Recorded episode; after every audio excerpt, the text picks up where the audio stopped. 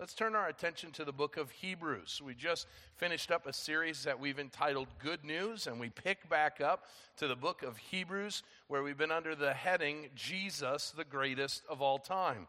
Now, the reason why I have gone back to the book of Hebrews before the end of the year is the passage that is before us is such a great way to end a year like we've had and to stop and take stock of all that has transpired. And if we were to do it, we would recognize that 2020 hasn't been the best of years. In fact, in my 44 years of being on this earth, 2020's got to be one of the worst. And we're through it. Now, our problems, our troubles, our trials seemingly aren't done yet, but we've made it through another year by God's grace and His goodness. Amidst the difficulties and the struggles, we have been able to find ways to glorify God, to give thanks to God, and to serve God in ways that we never would have thought possible prior to all that's transpired with COVID and all the things that have come as a result of it. It's easy when we look at a year like 2020 to think that God missed it somewhere, to think that God has reneged on one of his promises, that maybe God isn't as powerful as we once thought.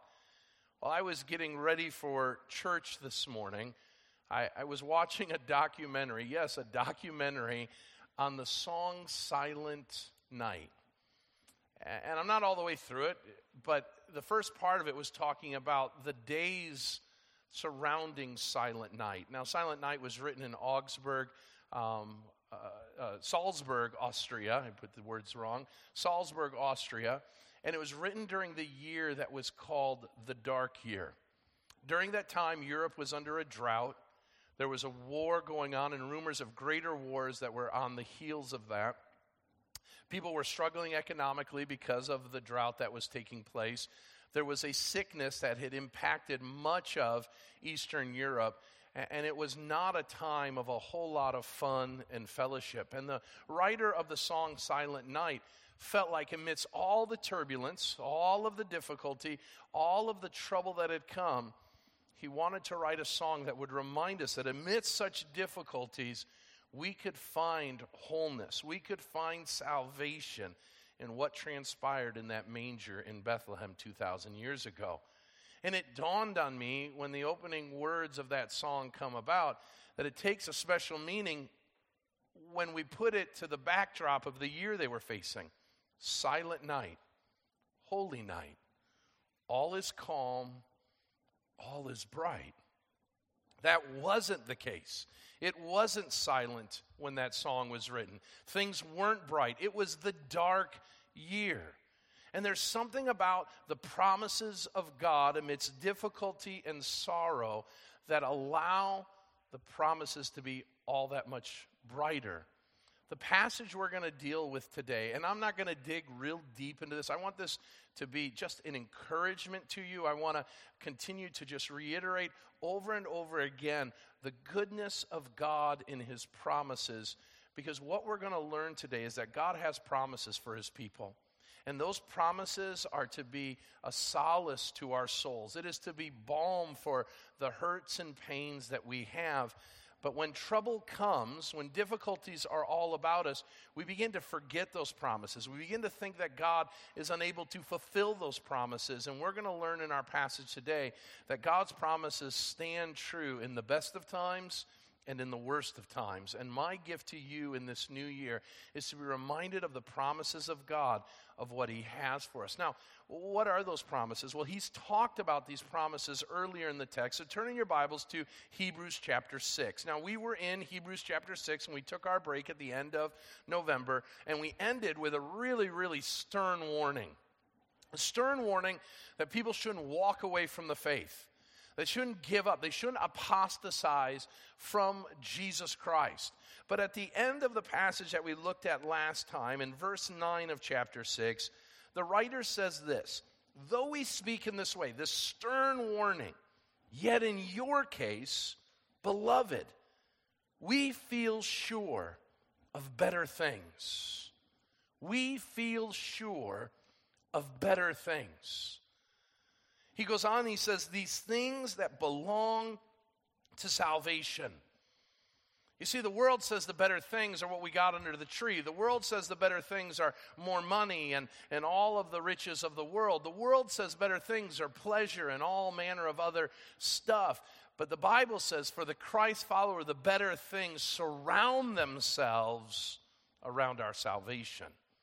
That is, our salvation transcends all of our trouble, all of the trials, all of the tribulation of life. Uh, to merge our two series together, good news and Jesus, the greatest of all time. The reason why we always live in a perpetual state of good news, my friends, is because Jesus is the greatest of all time. No matter our trouble, no matter our difficulty, we always have good news, even amidst personal bad news, because we trust and believe and hope and have faith in Jesus, who is the greatest of all time and who has promised us salvation and all of these things that pertain to salvation. Uh, but before we get there, I want to do something different that we don't normally do, and I always do it with a bit of fear and trepidation. And that is, I'm going to let you talk in a moment. And what we're going to do is we're going to have uh, some gentlemen walk around with a microphone. We did this in the first service, and it was really a sweet time because what I asked was, What are you hoping for of better things in 2021? What things are you hoping, believing, trusting God for? Now, I want to caution you. Again, what the Bible isn't saying are earthly things. So I want you to be careful with that. Um, that it's, it's not just, you know, Lord, give me this or give me that. To help you out, some of the things that were talked about in that first service uh, the return of a prodigal son, and hearing a mom cry out, I, I want my, see my son back. Another one said that God would use COVID to grow the church and, and change the church and make the church more like Jesus amidst all the difficulties. Still, others uh, drew out the idea of, of trusting God in their personal circumstances and difficulties. What things, church, are you hoping for in this new year that you believe God has promised us and that you're believing and praying for. So let's just take a couple moments. I know we've got, where the, my microphone guys at? We got one over there. Do we have another one? And over there. So uh, if you want to just share something you're hoping for, believing for in the new year, raise your hand and we're going to let you just take a moment and share. Who would like to do this first? It always takes a minute. We have time. I don't need to preach this morning. Okay, down here in the front. Yeah, you got to run. We're going to get you working already. Go ahead, Al. Yes, uh, I have this past uh, year witnessed several times to a close friend of mine, and his response is that he's his own religion and he thinks he's going to be all right in the end. And no matter what I've said with him, he says, uh, Al, I just don't believe it. I just don't believe it. So my prayer is that this year he'll believe. Praise God. Yeah. That's great. What a great way to start. Who else?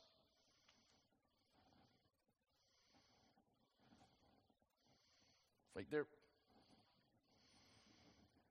Uh, as well as uh, Al Gonerman uh, that just mentioned uh, of uh, saving uh, saving souls. Um, I work with a bunch of technicians that um, they're in need as well as I uh, as uh, for salvation, and uh, to uh, that God would show up and would be able to would be able to would uh, change the hearts of those uh, that that don't see Him as God, but that God would work in their hearts and they would they would come to the Lord and know that know that Jesus is Lord. They would build a relationship with Him and um, in, in doing so, Lord would take him, uh, take them into his uh, under his arm. Uh, that would be my uh, my hope and prayer uh, this year. I uh, I look forward to the the I, am sure all of us look forward to that day and that second coming where our Lord and Savior will take us home, give us new bodies, and we would just glorify His name forever and ever. That was my hope and prayer.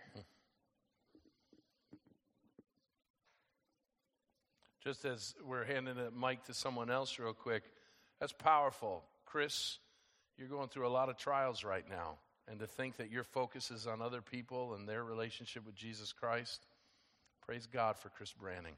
Amen. Yeah. Uh, our hope is that um, as we uh, prepare to get into the uh, the empty nester part of, of life here for uh, my wife and I, that He would just bless that season in our life, that He would draw us closer together, closer to Him, and that uh, He would draw our two eldest back to Him uh, and for His glory. Praise God. Yeah. Okay, if you're on this side, you should be feeling some awkwardness right now. Just saying. Anyone else?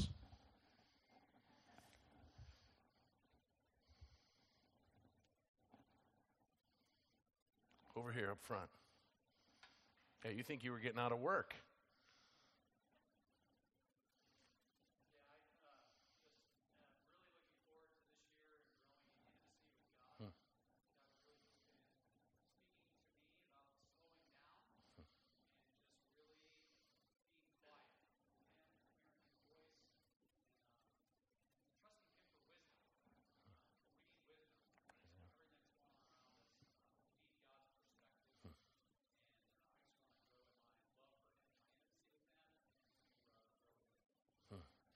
Aren't you glad that when we ask, God gives wisdom generously without finding fault? That's a promise that God gives. Praise God for that. Who, who can, just a show of hand, use some wisdom right now?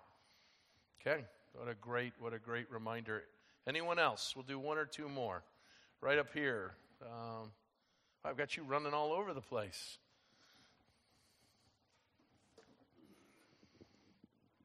Yeah, I'd like to see in 2021 a revival in our nation, and most especially in our leadership, and that we can come together in a loving, caring way and for, get rid of this corruption that we see. Okay. Amen. One more. I'm looking. One more right over here. My prayer for 2021 is that um, our marriage would continue to grow, um, that we con- would continue to glorify Jesus in our relationship, and uh, that our children would also grow closer to the Lord. Amen. Amen.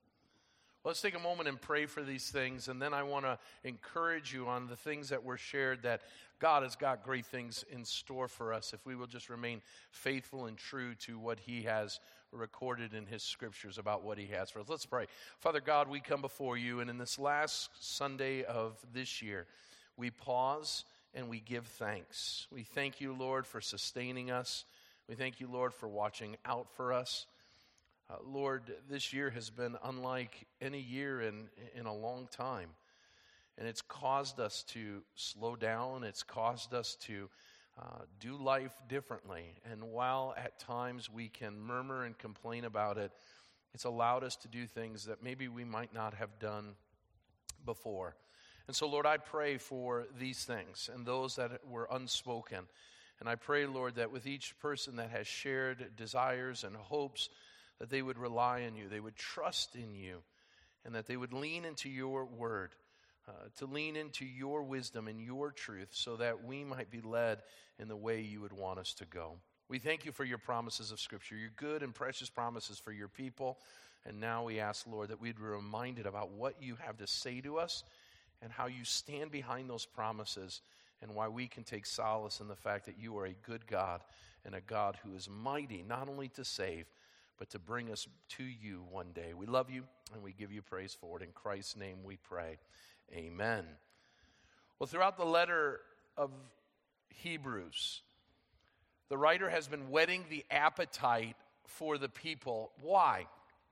Because he's wanted to remind them that to persevere there's light at the end of the tunnel. To endure, there's good things that are going to come. Now, these people, and we're going to learn later in the book, in the days and weeks to come, that these people were being beaten down and abused. They were losing their property. They were being thrown in jail. Uh, they were uh, losing out on family relationships because of their relationship with Jesus Christ. And the writer has said a couple different times, it's worth it. It is all worth it. Just endure, just persevere, and God's promises will come true. The problem is for the writer or for the people of Hebrews that we're being written to and to us today, our faith begins to wane when we are waiting for a long period of time for those promises to come to fruition. Now, some of the promises, just to give you an idea of what I'm talking about, start in chapter 1. Turn to your Bibles to Hebrews chapter 1 for a moment. Verse 13. Promise 1 that comes is this promise that Jesus is going to do something because he is the greatest of all time. In verse 13, and to which of the angels has he ever said, Sit at my right hand until I make your enemies a footstool for your feet? This is God the Father speaking to God the Son, and he's talking about a time, a promise to the Son that I'm going to make your enemies a footstool. Well, the people of Hebrews are saying, But but has, have we seen that happen yet in its fullness? Have we seen that transpire? It seems like we're the footstools. Seems like the trials and tribulations we face, they are what are winning the day. Where's Jesus at? How about in Hebrews chapter 2, verse 8? Hebrews chapter 2, verse 8, we are told the following. It says, putting everything in subjection under his feet. Now, in putting everything in subjection to him, he left nothing outside of his control. At present, we do not yet see everything in subjection to him. And he stops there and then he talks about how he was made a little lower than the angels. Wait a minute. I want the Jesus who's overseeing everything, who's in control of everything, where everything is in subjection to his feet. And the writer says, But we haven't seen that yet. And the Hebrews are sitting there saying, We want that time. We want that where Jesus is victorious and it hasn't yet come in all fruition. How about Hebrews chapter 4, verse 11? Hebrews chapter 4, verse 11. In speaking about this rest that the children of Israel had not entered into, in Hebrews chapter 7, verse 11, let us therefore strive to enter that rest. We want that rest. We want that ability and that place where we can live uh, outside of the power and presence of sin. And we're not yet there yet. We're still striving. We're still toiling. We're still dealing with uh, our sinful nature, and we long for that time of rest. This is what the Hebrews are wanting. We're looking forward to these promises. How about Hebrews 5, verse 9? Hebrews chapter 5, verse 9. It says the following. And being made perfect, speaking of Jesus, Jesus became the source of eternal salvation to all who obey him. Well, where's our salvation? Where's this idea of being once and for all saved for all of eternity? When do we get to enjoy the great joys that come from eternal salvation? These were four statements of better things that the writer of Hebrews says from an earthly perspective, there's nothing to show for it in many ways. But from a heavenly perspective, God has got a plan and He's going to bring them about in His time. Now, here's the problem at the heart of the Hebrews and each and every one of us, we deal with worry and anxiety because we're living in this place of tension between the promises of God being shared and the promises of God being fully fulfilled. And we're living in this tension, and the world says, Why are you doing all that you're doing for this God who's promised all these things and they've never come to fruition? That's what we loved about last week's passage dealing with Simeon and Anna. They knew the promises of God, and they saw with their own eyes the promises of God being fulfilled in the person of Jesus Christ. So, what do we do in the meantime? What do we do when we're dealing in the dark year of our lives? The answer is we hope in God. We believe in this God who has better things for us. Now, notice verses 10 through 12. What do we do in the meantime? In verses 10 through 12, for God is not unjust so as to overlook your work and the love that you have shown for his name in serving the saints as you still do. And we desire each of you to show the same earnestness, to have the full assurance of hope until the end so that you may not be sluggish, but imitators of those who through faith and patience inherit the promises. How do we get from God promising us something and seeing its fruition? We are imitators of those who have gone before us, and we very deliberately and very consistently and very um, faithfully trust God to fulfill them. How do we do that? Write these three things down. We keep serving. Write them somewhere in your on your outline there. I didn't put them in there. You keep serving, you keep loving, and you keep going. You keep serving, you keep loving, you keep going. I was talking to one of you in between services, and he says, When we are idle, that's when we start to complain, right? When we're idle, that's when we start to murmur. But when we're moving and we're active in our faith, then the murmuring and the complaining gets set off to the side. But what happens when we're serving, when we're loving, when we're going and we get tired? When a year like 2020 comes, what do we do? We begin to doubt. And the writer knew that doubt was there. And so notice what the writer does in our text this morning, verse 13. When God made promise, when he made a promise. So here we are. We know what God's promised for us. But, but in the here and now, we've not seen the full realization of those promises coming to fruition. What do we do? Well, I want to remind you that God is at work. And he gives us three assurances of when he's at work. God is at work, my friends, even when it seems like it's taking too much time even when it seems like it's taking too much time. So notice, when God made a promise to whom? To Abraham. You want to talk about someone who had to wait? Abraham's a perfect example of having to wait. We know the story. Abraham's promise that God is going to make out of him a great nation. If you want to learn more about Abraham, you can see our series uh, last year on the life of Abraham and what a life it was. God promises him something great, and it takes years, decades for that to take place. But then God gives him a son. And not just one son, but a son who'd be a son to a son to a son to a son, that he would be Abraham, a father of many nations and a father of many sons that would outnumber the stars in the sky. But boy, did Abraham doubt. When things didn't go his way, he took things into his own hands. He made horrific decisions in his life, and God was faithful as he very uh, mess in a messy way tried to serve and honor God. God kept moving him from one place to another, even amidst the, the great time of trial in his life when he would put his own son Isaac on an altar. He had faith that God had a plan. You see, when God seemingly takes more time, we're called to do something. Notice what it says. For when God made a promise to Abraham, since he had no one greater by whom to swear, he swore by himself, saying, Surely I will bless you and multiply you. And thus Abraham, having patiently waited, obtained the promise. You know, so often we miss out on the good things of God because we're unwilling to wait. We're unwilling to wait. We think we've got to take things into our own hands, and God says, I want you to patiently wait. We hate waiting, amen? We hate waiting. We're terrible at waiting. But the Bible says that waiting does three things. Write these three things down. Waiting, first of all, forces us to relinquish control. Listen, you and I, we control nothing. We control nothing. My boys and I were watching a movie last night. It was one of those end of the world movies. The asteroid was going to come and hit the world and cause the world to be extinct. One of my sons said, Well, at least they've got it worse than we do. Okay? So that's what you do. You watch catastrophic movies just to make you feel better in 2020.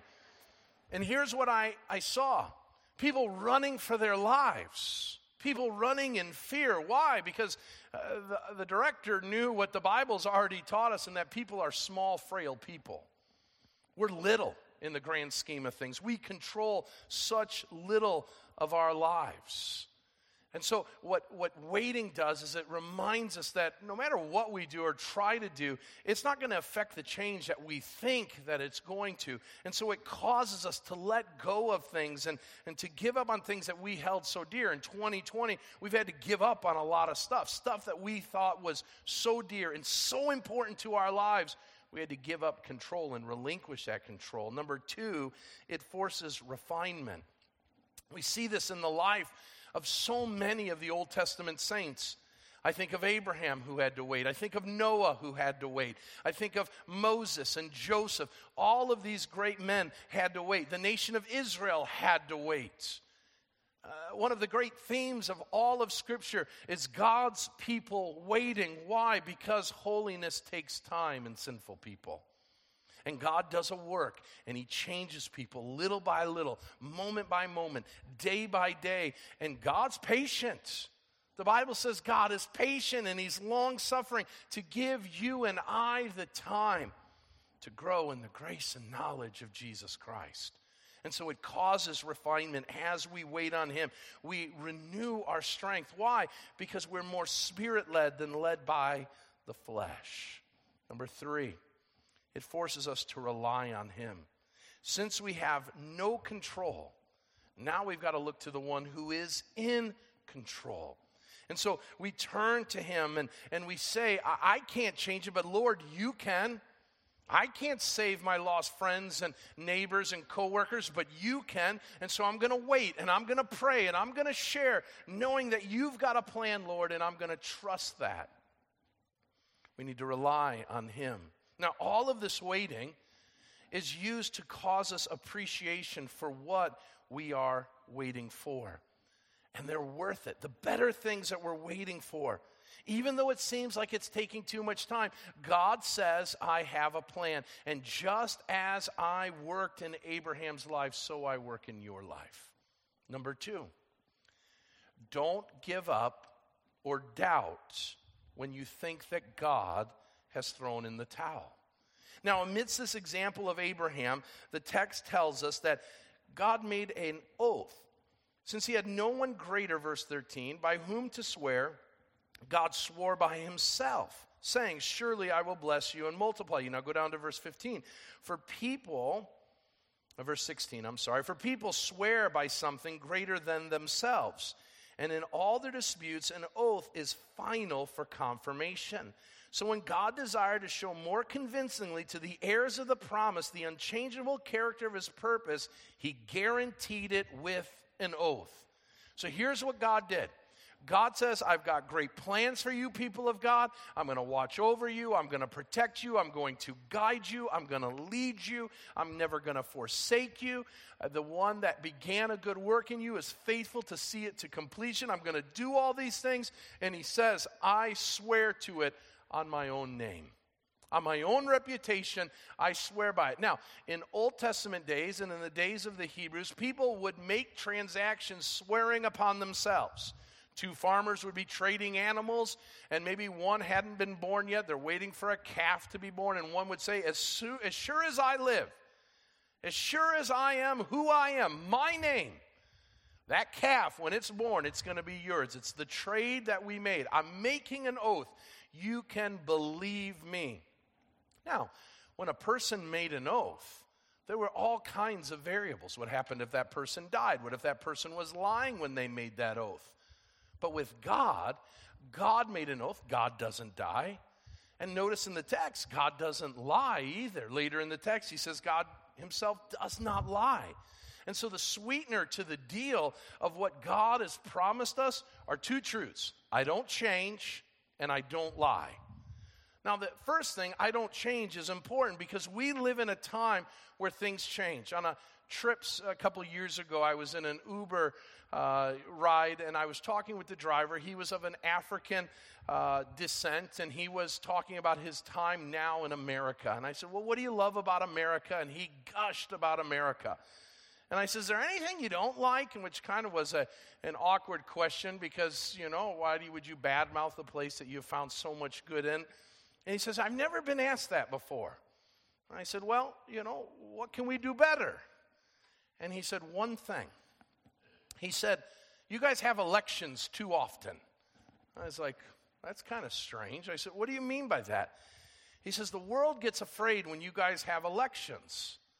I said, Why? He said, Because you guys are the, you're the kind of the center of the universe for the world. And, and what happens is with each election, you change your mind. One time you're going this way, and the next time you're going that way. We never know what the foreign policy of the United States is going to be because every four years it changes, and that's scary. Aren't you glad that God doesn't change administrations? Aren't you glad that God doesn't say, you know what, people, my policy has changed, okay? I was all about love and joy and mercy. Eh, that's done. We got a new Secretary of State. He says, kill you all. Aren't you glad that the one who promised, notice, has this unchangeable character? That his purpose hasn't changed? Joy to the world. Why? Because the earth has received her king. And that's not going to change. And we can have joy and we can have peace on this earth because the God who promised is faithful to see that through. And then he says, Listen, and if you wondered, if you've been around some uh, some swindlers in your life, I don't tell lies. This stuff is going to happen. And he uses Abraham as a reminder that even though it takes too long, and even though it may seem too difficult for us, we want to throw in the towel, nothing is impossible for God. And so we have hope in the promises, the good things that are going to come, that God is going to see these things to fruition if we would only allow our gaze to not look at our own circumstances, but Christ and what He has promised us. Finally, don't doubt when you're being tossed around by trials. He goes on and he finishes this text and he says, All right, we who have fled for refuge. That doesn't sound like things are going too well, does it? We have run for our lives looking for safety. That's literally what is being said there. We are running for our lives for safety.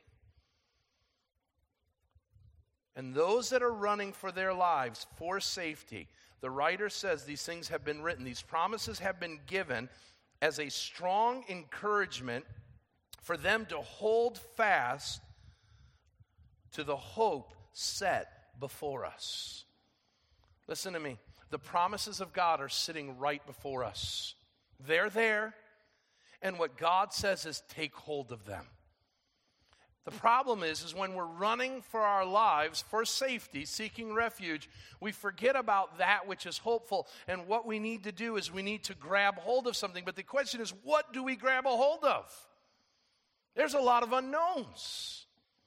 I get it. I'm living where you're at. I'm a father of kids whose lives have been changed because of all this. I'm a business person whose business has changed because of this. I'm a pastor and I've seen how God's people have been affected through this. What in the world are we supposed to do as we turn the page from one bad year and it doesn't seem like things are going to get any better anytime soon? What do we do? We reach out our arms and we grab a hold of something. Well, the world reaches out and grabs nothing. But notice what the text says. We have this as a sure and steadfast anchor of the soul. There's something for us Christians to grab a hold of. And it is an anchor for our soul. It is what keeps the boat afloat during the storms. Well, what is that anchor? I want that material. What material does this anchor made out of? How heavy is this anchor? Tell me about it. This anchor, notice verse 20, is Jesus. Jesus is your and he's my anchor for the soul. And it's this Jesus who has gone before us. It's this Jesus who's addressed all the issues that we need. It's this Jesus who now serves as our great high priest forever, who intercedes for us, who cares for us, who made sacrifice for us. This one who has taken care of our salvation is now taking care of all facets of our lives. This anchor for our soul is Jesus. So, my friends, what are you grabbing a hold of as the calendar turns the page? Are you putting your hope and trust in your job? Are you putting your hope and trust in a bright tomorrow? Are you putting your hope and trust in what happens in Washington? Are you putting your hope and trust in your willpower or ability? Brothers and sisters, and all of that will be for naught. What we put our hope and trust in is the anchor that is safe and secure for the soul, Jesus Christ, who is the greatest of all time. And my encouragement to us as a church is that we would grab hold of that and not let go of that. And when trouble comes and disease comes our way and tribulation comes and, and problems come, we are holding fast to the one who is promised, who never lies and who never changes. And we hold on to that. Why? Because not only will he save us in the present, but he has great and precious promises, great things to come for our future. Amen. And so let's grab a hold of that this week. Let's grab a hold of that this year. Let us devote ourselves to the Word of God so that we will read these promises each and every moment of our day and not doubt and not be quick to give up and give in as the Hebrews were wanting to do, but to hold fast and run the race that was marked out for us with perseverance. And when we do, brothers and sisters, we will see the better things God has for us. So grab hold of them and trust God every step of the way. And we will, by faith, make it to the end.